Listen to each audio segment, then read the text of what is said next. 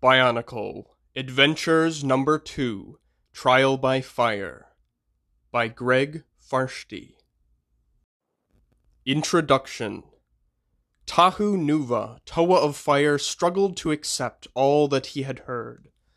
Many a time he had listened to Turaga Vakama, elder of the village of Ta-Koro, tell a tale of past glories, but never such a story as this. He had asked the Turaga to share with him and his fellow heroes a tale of Metru Nui. The Toa would soon be leading the Matoran villagers to this new island. They wished to be prepared for any danger that might await them there.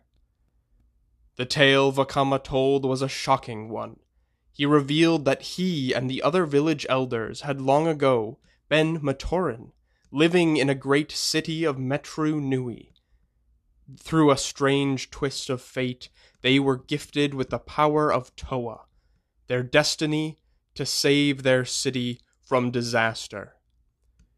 "We believed Metru Nui to be a paradise," Vakama had said, "but it was a city under siege. A dark, twisted plant called the Morbuzakh threatened from every side, bringing down buildings and driving Matoran from their homes. If left unchecked, nothing would remain of the city we loved." But how to save the city? The answer came to Vakama in a vision. The Toa Metru had to seek out six Matoran who knew the hiding places of the great discs. These discs, when used together, could defeat the Morbuzakh. It seemed a simple task, but one that would surely prove to all in Metru Nui that these new Toa were worthy of being called heroes. But the six Toa faced many dangers before the Matoran could be found. Still unskilled in the use of their powers, they barely escaped traps that had been set along their way. It soon became clear that one of the Matoran was seeking to betray the others, and all of Metru Nui as well. It was at that point that Vakama had stopped speaking. Now the Toa had gathered again to hear more of his strange tale. Gali Nuva, Toa of Water, approached him quietly and laid a hand on his shoulder. "Are you ready to continue, Turaga?" she asked. "Should we wait for another time?" Vakama shook his head.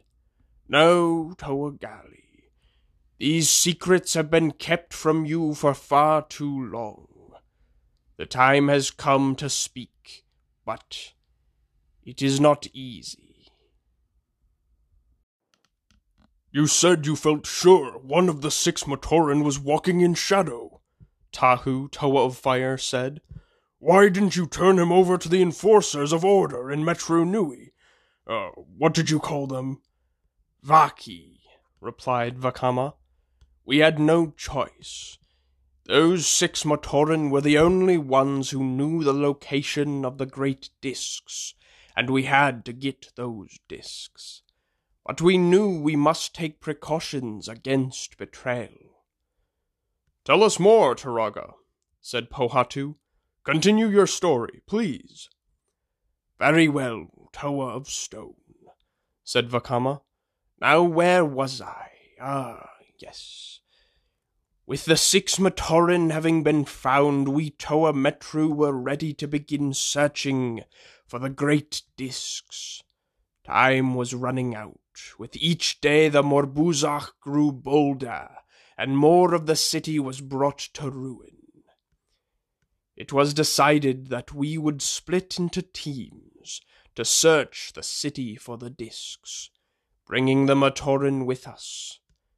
Of course, not everyone was happy about this idea.